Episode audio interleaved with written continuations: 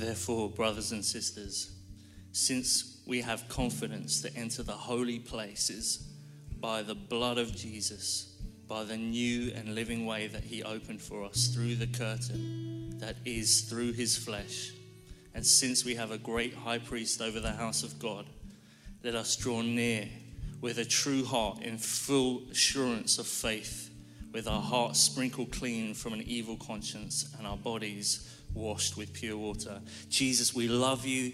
You're brilliant. You are resplendent. You are glorious. Thank you, you're alive. Thank you, you're well. Thank you, you came, you died, you rose again. You sent your spirit to live on the inside of us so that we could live victoriously in this life. We worship you today. There is none like you, Holy Spirit. Thank you that you are here. Thank you, you're good at your job. Thank you, impart strength, boldness, grace, whatever we need in this time, that you are faithful to finish what you began in us. We love you very much. Thank you that you loved us first. Father, I thank you for your provision, just as my brother Luke was praying and ministering, God, for every heart in here who has a need, God. Your word says out of his glorious riches in Christ, all needs are met. Thank you, Jesus, that you never leave us. You're a faithful Father. You're a good friend. We love you. Thank you. Thank you.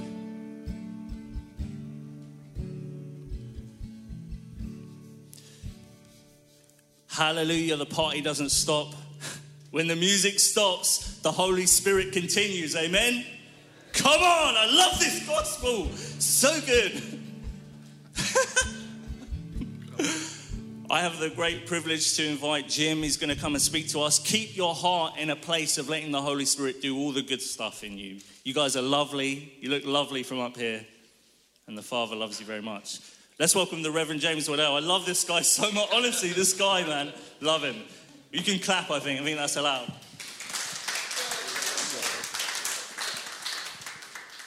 Thanks, Johnny. Isn't he great? You see why he's a youth worker. So good.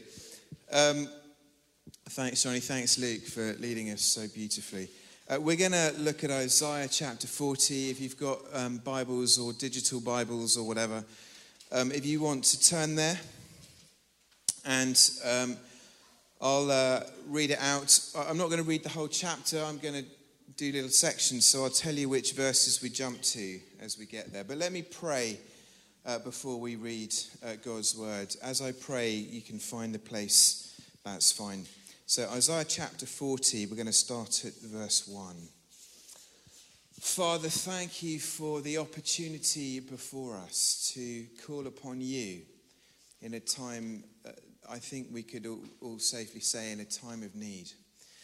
And so we invite you, Father, we invite you, Jesus, we invite you, Holy Spirit, to come and speak to us through your word, and through the things that you've been saying to myself and maybe one or two others.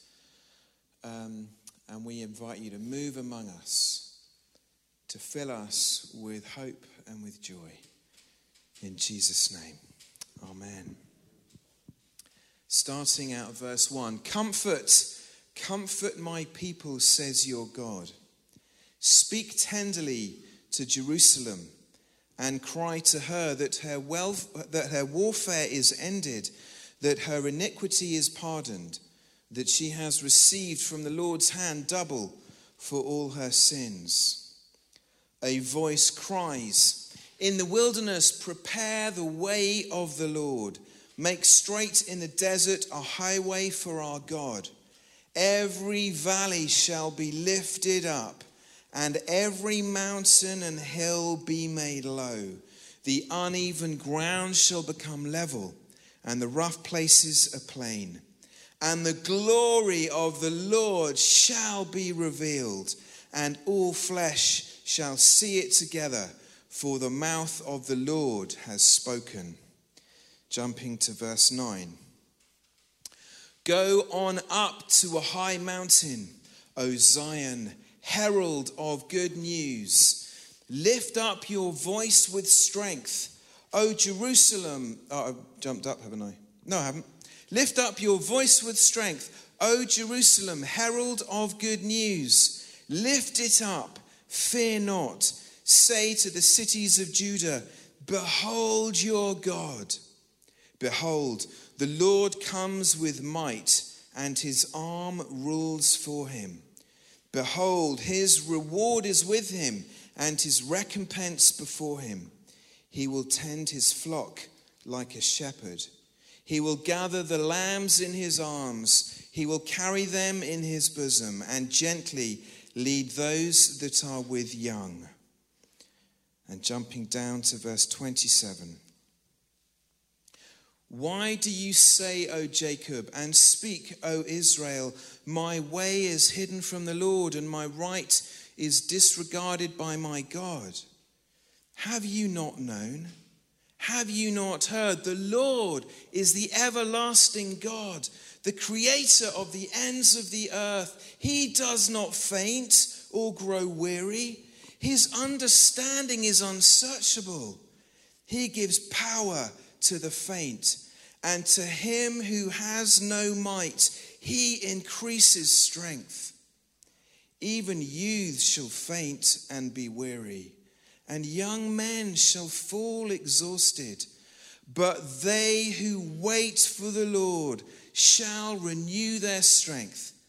They shall mount up with wings like eagles. They shall run and not be weary. They shall walk and not faint. This is the word of the Lord. Thanks be to God is our response. Shall we try that again? This is the word of the Lord. Thanks be to God. We are Anglicans. So, isn't it a great passage? We find ourselves this morning at the kind of edge of another lockdown. Now, perhaps it's not going to be quite as long and dragged out. We don't know yet. We hopefully have an end in sight. The goal is to get families together for Christmas. If that can happen, that would be glorious. But we might be feeling a bunch of different things. I don't know. Some people, and some people are really excited because they love the kind of, time out, time alone, that sort of stuff. But I know for many of us, this is not great news, not what we were hoping to hear. The thought of not being able to be in an environment like this, which even this is, not what we would hope it to be, but the thought that even this would not be able to happen. Many of you have been parts of KFCs that have been meeting publicly together, in a safe way, and that can't happen. There are things we were planning to do, all sorts of things in November. We're going to have to pull back and not do some of those things. You've probably had various plans, hopes and things of things you may have wanted to do. One of my boys has a trial for the Prep School Lions, which is an amazing opportunity to do the Youth World Cup out in Sweden. And the trial is in next Sunday, and I'm sure it will be cancelled, hopefully postponed. And, and that's on his birthday. So he's not feeling full of the joys of spring because of that. But, there are all sorts of reasons why this period of time might be hard and might be difficult. And for some of us, it will be probably, there may be a sense of dread, a sense of how will I manage? What's it going to be like? Some of us live on our own for, that's the way life is for us. Maybe we've lost someone that we love in recent weeks, as some people in our community have. There could be any number of reasons why this is a particularly sour pill to swallow, bitter pill, should I say, to swallow. And when we look at the people of Israel in Isaiah chapter 40, they perhaps would have felt something similar. They were in captivity. They were in Babylonian captivity. You remember some months ago we did a series on Daniel. And we went through the book of Daniel. And we talked at one of those periods in Daniel's life was when the people of God were in captivity under the Babylonian system. And that's what Isaiah is speaking to here. These are people who are in captivity. They cannot live as they want to live. They cannot meet in the ways they want to meet. They cannot see all the people that they want to see. It's very similar to how we may be feeling this morning. And they were under this oppressive regime. And I'm not saying that we are, because I don't believe we are. But these guys had it far worse than us. But there are strands that will connect, I think, with us because of the situation we're in. I hate the fact that I can't just call a friend and hang out, and do something. I think, didn't the Prime Minister say last night that now, the rule of 6 is gone. We can do exercise with one other person from a different household, I think was the thing. So that's the limit now. This is going to be much different, isn't it? So not an easy time. And what does God say? So I just need to flip this round. There we are. What does God say to the people of Israel? He says this to Isaiah. He says, comfort my people, says your God. Speak tenderly to Jerusalem. The people are feeling some of these emotions that maybe we're feeling this morning. And the Lord says, comfort my people. We've done some stuff on finances over the last week, and I was going to share something about pastoral ministry, but of course with the changes that came in yesterday, I couldn't bring that today. It just wouldn't be the right environment. So I felt drawn to this. And a sense of, hopefully, in something of what I share, I hope it will connect in some way and release some sense of comfort or hope. And some of the message will be challenging to us as well. But here, the Lord says, speak tenderly to Jerusalem. There's a sense of recognizing the situation where the Lord is not going to be harsh. He's going to be gentle. Because the people of God have basically rebelled against him. And he's saying, hey, I get it. I understand. And while, we often see the God of the Old Testament in different ways that we see the God of the New Testament, here he's instructing Isaiah, speak tenderly to Jerusalem. Cry to her, say things like this, that her warfare is ended. He's pointing to a prophetic hope here. That her iniquity is pardoned. She has done wrong, but I'm the forgiving God.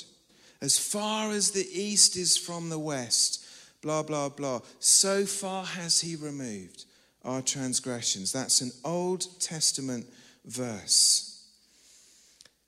She has received from the Lord's hand double for all her sins. A voice cries, in the wilderness, prepare the way for the Lord. Who's that pointing to? I think we all know. It's pointing to John the Baptist, who heralds more than anyone else the arrival of the Messiah. And then we have this thing about everything becoming level. Hold on, I just think I may have missed something there. Yeah, so verses 1 and 2 there. God seeks to win back the hearts of his people. And he reminds them of their true identity. So he calls to them and he says, you are Jerusalem. And he's basically saying, don't forget who you are. Don't forget where you've come from.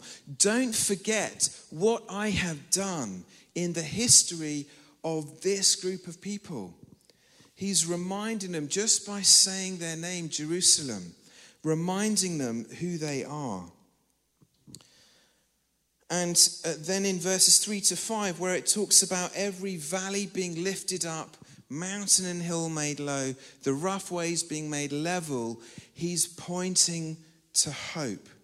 And he says, and the glory of the Lord shall be revealed. There's a promise of something extraordinary.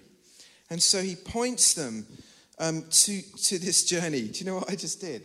I went to my pad of paper and I scrolled up. It didn't work. I got the wrong one. Anyway. Have you ever done that? This digital age we live in. Okay. So let's jump down to verses 9 and 9 to 11. And three things happen in these three verses. So, verse 9, God speaks identity. So he goes further with this identity thing. So he says, go up to a high mountain, O Zion. Again, it's calling out the true identity of the people of God. What does he say about Zion? Heralds of good news. You have been called to be the voice of good news, to release it to the nations. Lift up your voice with strength, O Jerusalem. There it is again, identity. Herald, Jerusalem, he says it again, herald of good news. Lift it up, fear not. Say to the cities of Judah, behold your God. Call the people of God back, is what he's saying. This is what you are destined for. Then as we move down to verse 10, so that first part, verse 9, God is speaking identity. And then verse 10 speaks of who the Lord is. So it says, verse 10, behold, the Lord comes with might.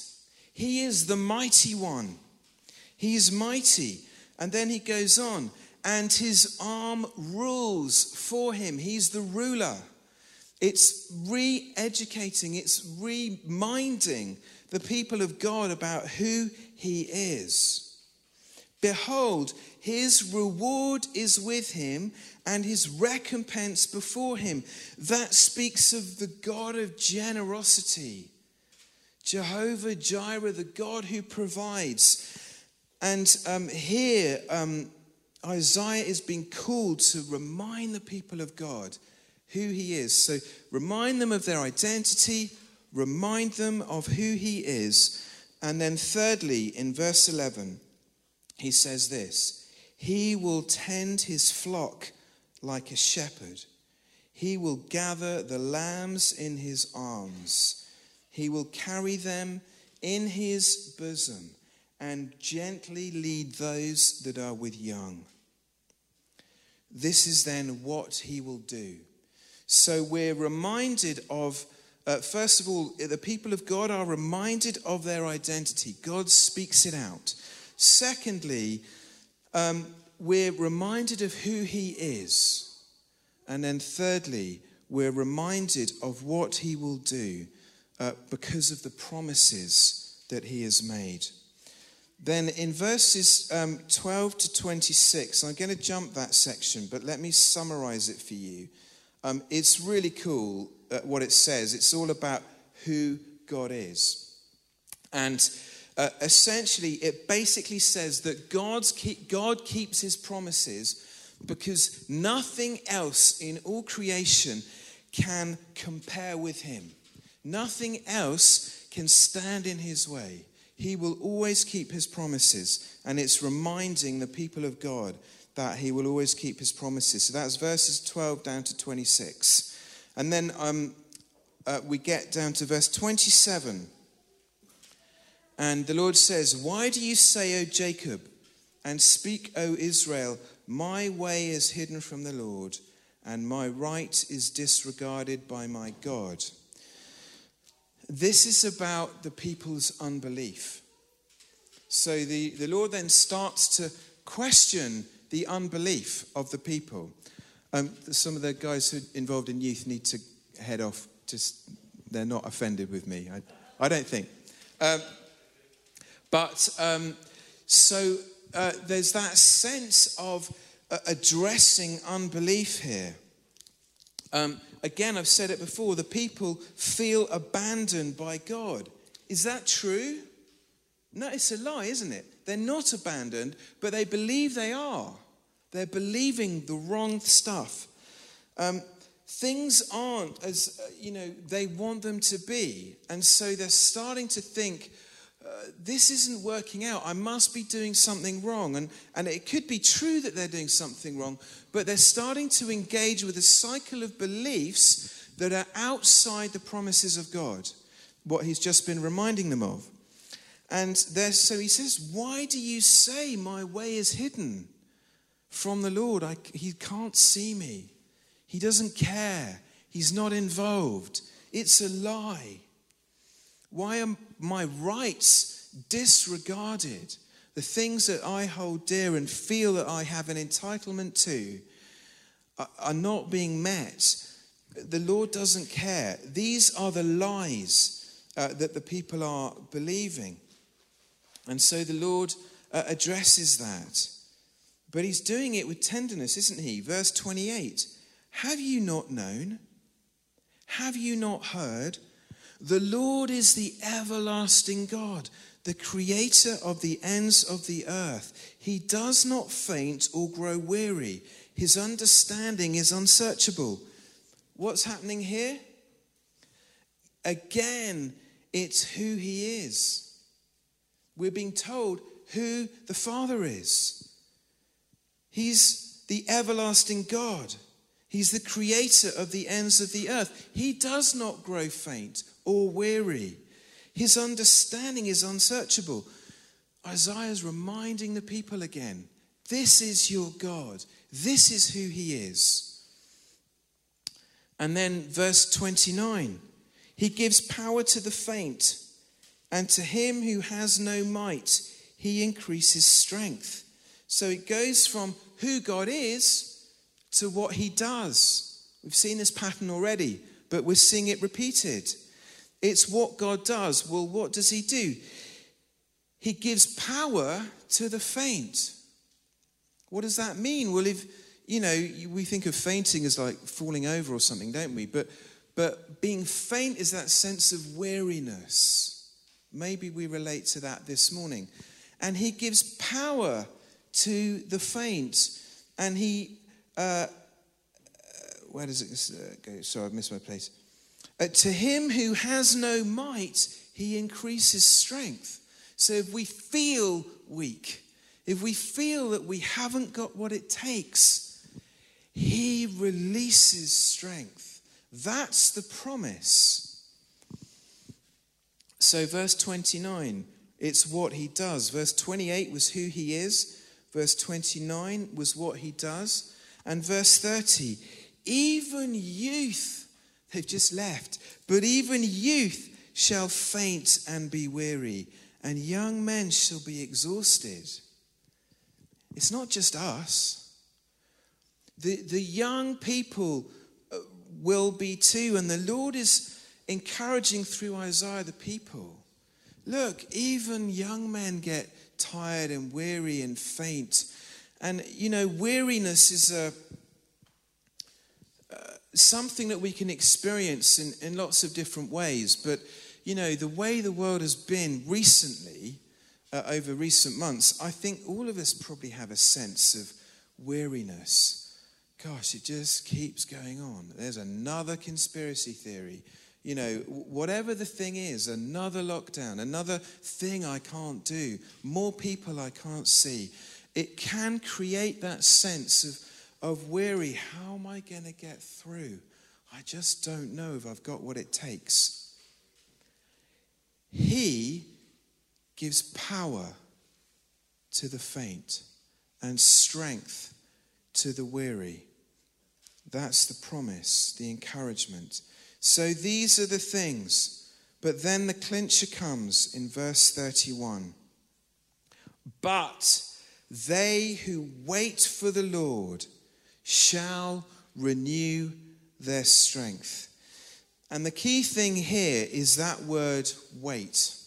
They that wait on the Lord. In some Bible translations, it's rendered as hope. And the reason is that the word in Hebrew is kawa. And it means wait, but it means wait with a sense of eagerness. you know, and a sense of intention. So when we wait intention, but there's an eagerness for something more, that conveys hope. And so this sense of waiting, we can translate it as waiting, but we can translate it as hoping as well. And so the key thing is that as we wait on the Lord, well, we need to wait on the Lord. We don't just go from A to B without stopping. We need to wait and allow ourselves to engage in the hope with who he is. Because when we're reminded of who he is, the strength returns to our spirit, which in turn restores our soul. When our spirit captures onto the strength that he releases to us, our souls are kind of inspired by our spirit. If I can just, the spirit is that place in us where God lives. The soul, that's our emotions and our intellect. It's kind of what we might think of as who we are. That piece that animates our personality, really. And so it gives strength to the soul. And once you get strength in your soul, it gives strength to your flesh, to your body. An amazing kind of pattern that is in operation. So it means to savor God's promises by faith until the time of fulfillment. So we are seeking to savor his promises. Now, I want to move on just to, from the passage itself, just to try to articulate what hope is. And I've heard a number of people say this, so I won't say individually, you know, which people I've heard it from, but I've heard it from various different ministers that you may have heard of. That, and it's, for me, one of the best descriptions I've ever heard of hope, is that hope is the joyful anticipation of good. Or you might say hope is the joyful anticipation that good is coming. It's that sense where, you know, the writer of Hebrews talks about hope and that sense of being certain of what we cannot see. You know, knowing that is reality, even though we can't sort of see it in the physical. And so the anticipation that good is coming. Now, the enemy will not want you to believe that good is coming, because he wants you to be down. He wants you to be not knowing who you are. He wants you to feel insignificant and powerless. So he doesn't want you to engage in hope. So he will lie to you every single day and every single opportunity. He will lie by casting doubt in your mind through things that we think. And it's all about the beliefs. Earlier, I forget which verse it was, God addressed their beliefs. Was it verse 9? No, he spoke identity there. But I mentioned it earlier. You can look it up. He addresses the people's beliefs because their beliefs have gone bad. And that's where we've got to be careful with our beliefs. So hope is an overall optimistic attitude about the future based on the goodness of God. And in order for hope to fully function in our lives, we have to know how good he is, how good God is. Because as soon as we doubt the goodness of God, we don't have any roots into which to put our hope.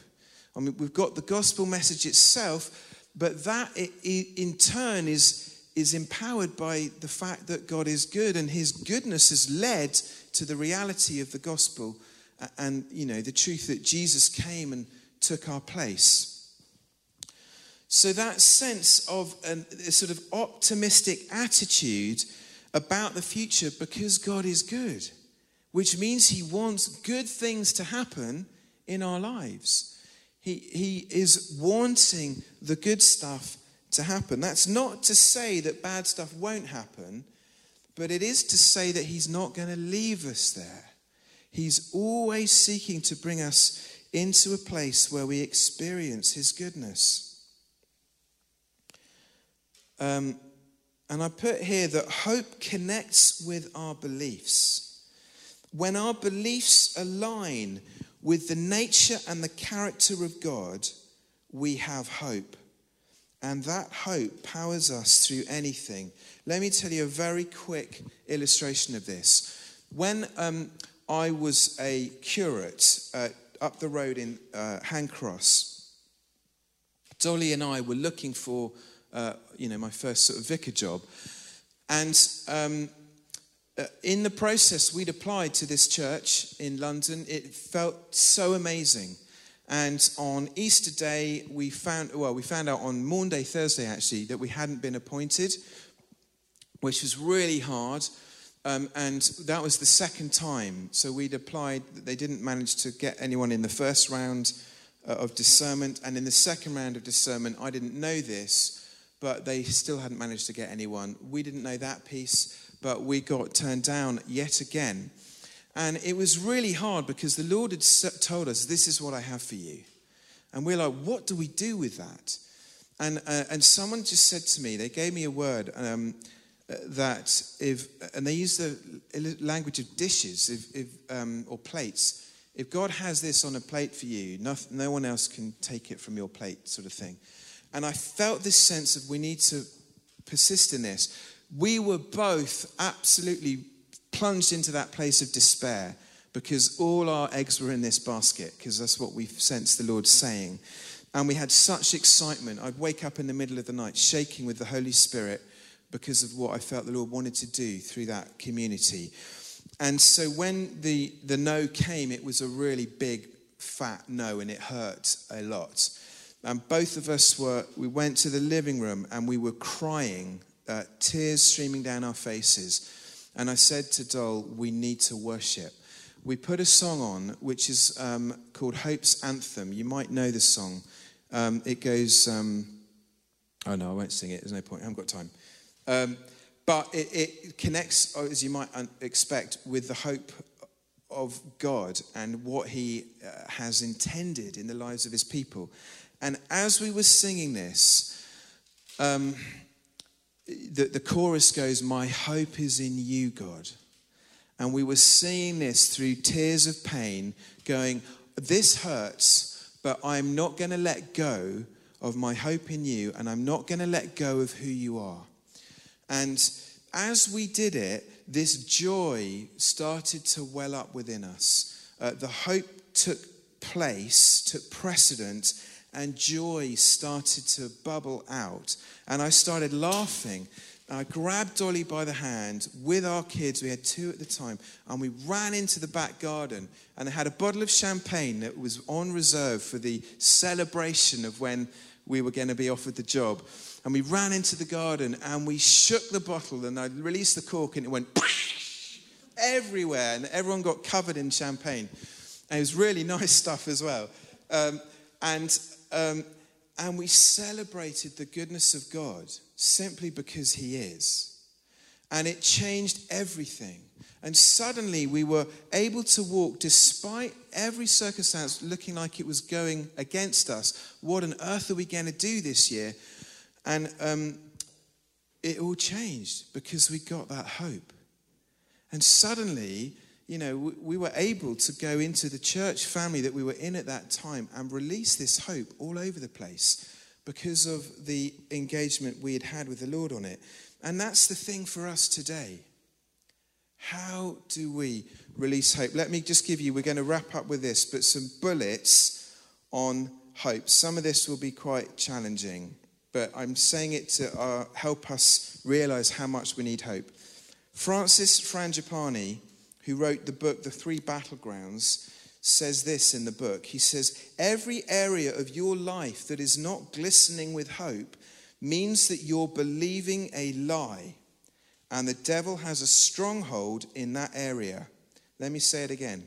Every area of your life that is not glistening with hope means that you are believing a lie, and the devil has a stronghold in that area.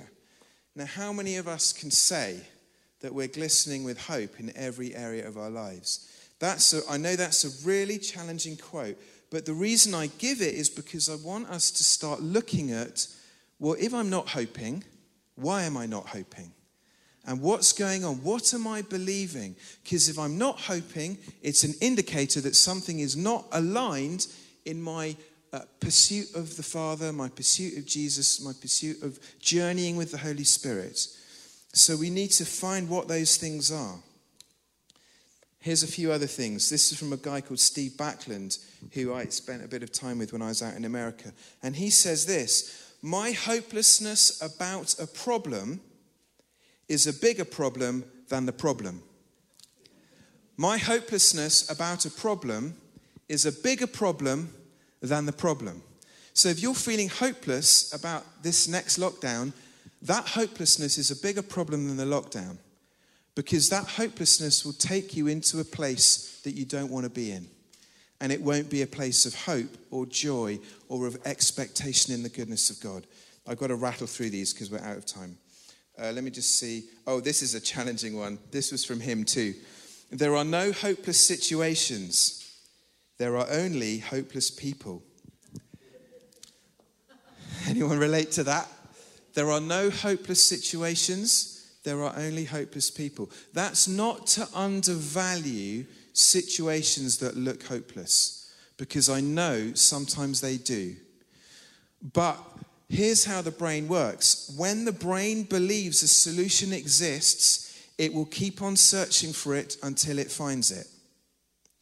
But when the brain believes that there is no hope in this area, it will stop looking. Does that make sense? So when the brain believes this situation can change, it will keep on looking for a solution until it finds one. But if it doesn't believe the situation can change, the brain will just stop looking. And that's when people start to turn inwards on themselves. We all probably relate to that in some ways. So my hopelessness about a problem is a bigger... sorry, that was the wrong one. There are no hopeless situations. There are only hopeless people. But here's what transforms it all. Once you get true hope about a problem, that situation cannot stay the same. And there's loads of research on this. If you look at Caroline Leaf, who's written a few books on, she's a neuroscientist. I've forgotten the actual phrase of what she is, but she's a high-level doctor of the brain and does loads of stuff on it. And she's really been unpacking this. And she's written a book called Switch Your Brain On, and she's written another book called Switch Your Brain Off. And they all write about this side of things. How the brain works. So once you get true hope about a situation, that situation cannot stay the same. Let me give this. Romans 12 verse 2, you know it. Do not be conformed to this world, but be transformed by the renewal of your mind. Current mind renewal brings future hope. Current mind renewal, so making sure my mind is aligned with the truth of who he is, of my identity in him, and of the kind of things he does, then I will move into hope. So current mind renewal brings future transformation, and it does that via hope.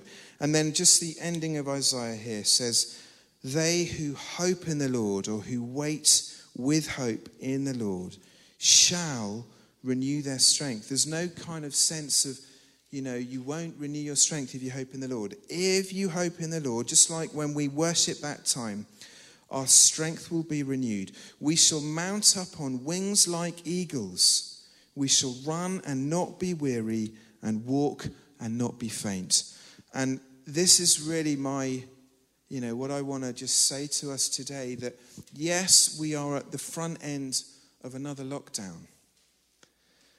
But we have an amazing opportunity before us to approach this time, however disappointed we may be feeling right now, or whatever is going on. We might be grieving, or we might be, experiencing some level of isolation or those kinds of things.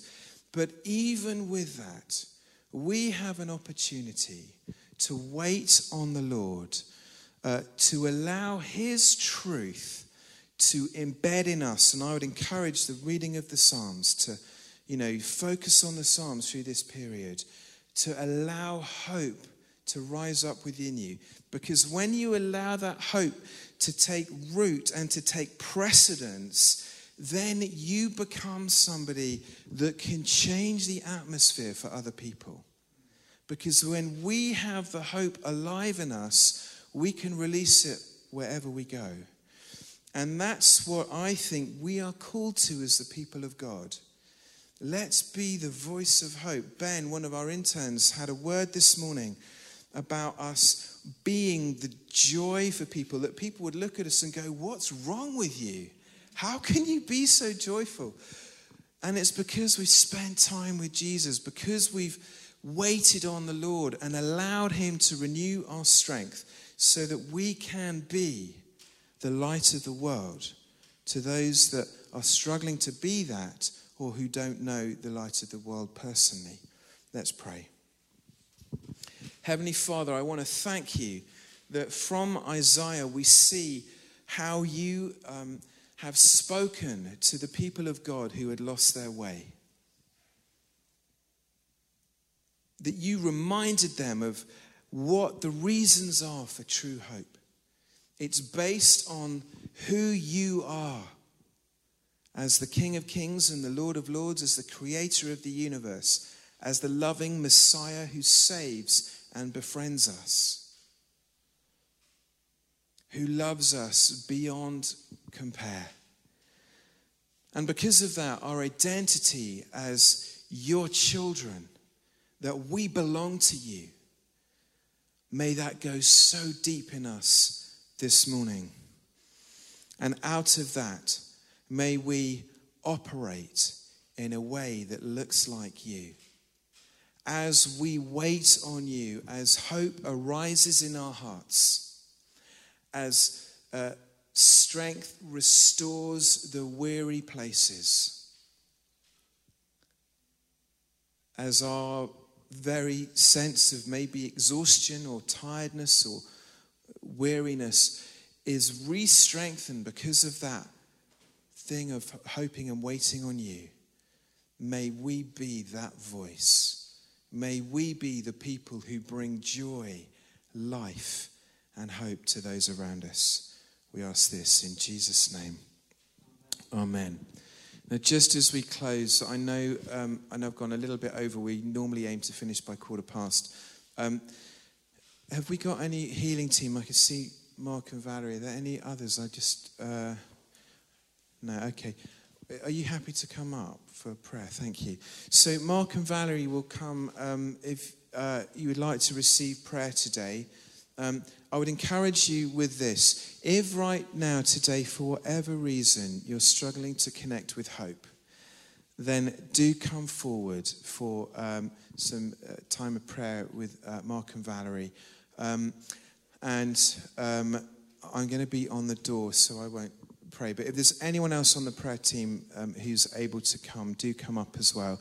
And the way we do that, just so I'll say, we've got these white lines on the front, and whoever's praying will stand there and come to stand on the blue cross if you want prayer.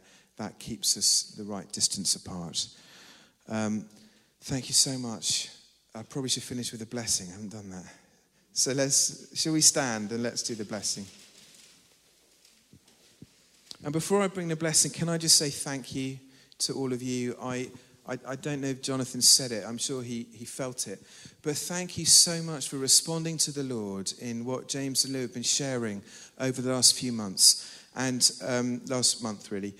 But for responding to that with the Lord and whatever he's called you to do. I know James and Lou would want to say this. Thank you so much for honouring the Lord in how you give, and we're so grateful for whatever that has meant for you to do. And we don't know what that is, so but thank you very much for just honouring the Lord with that. Let's release a blessing.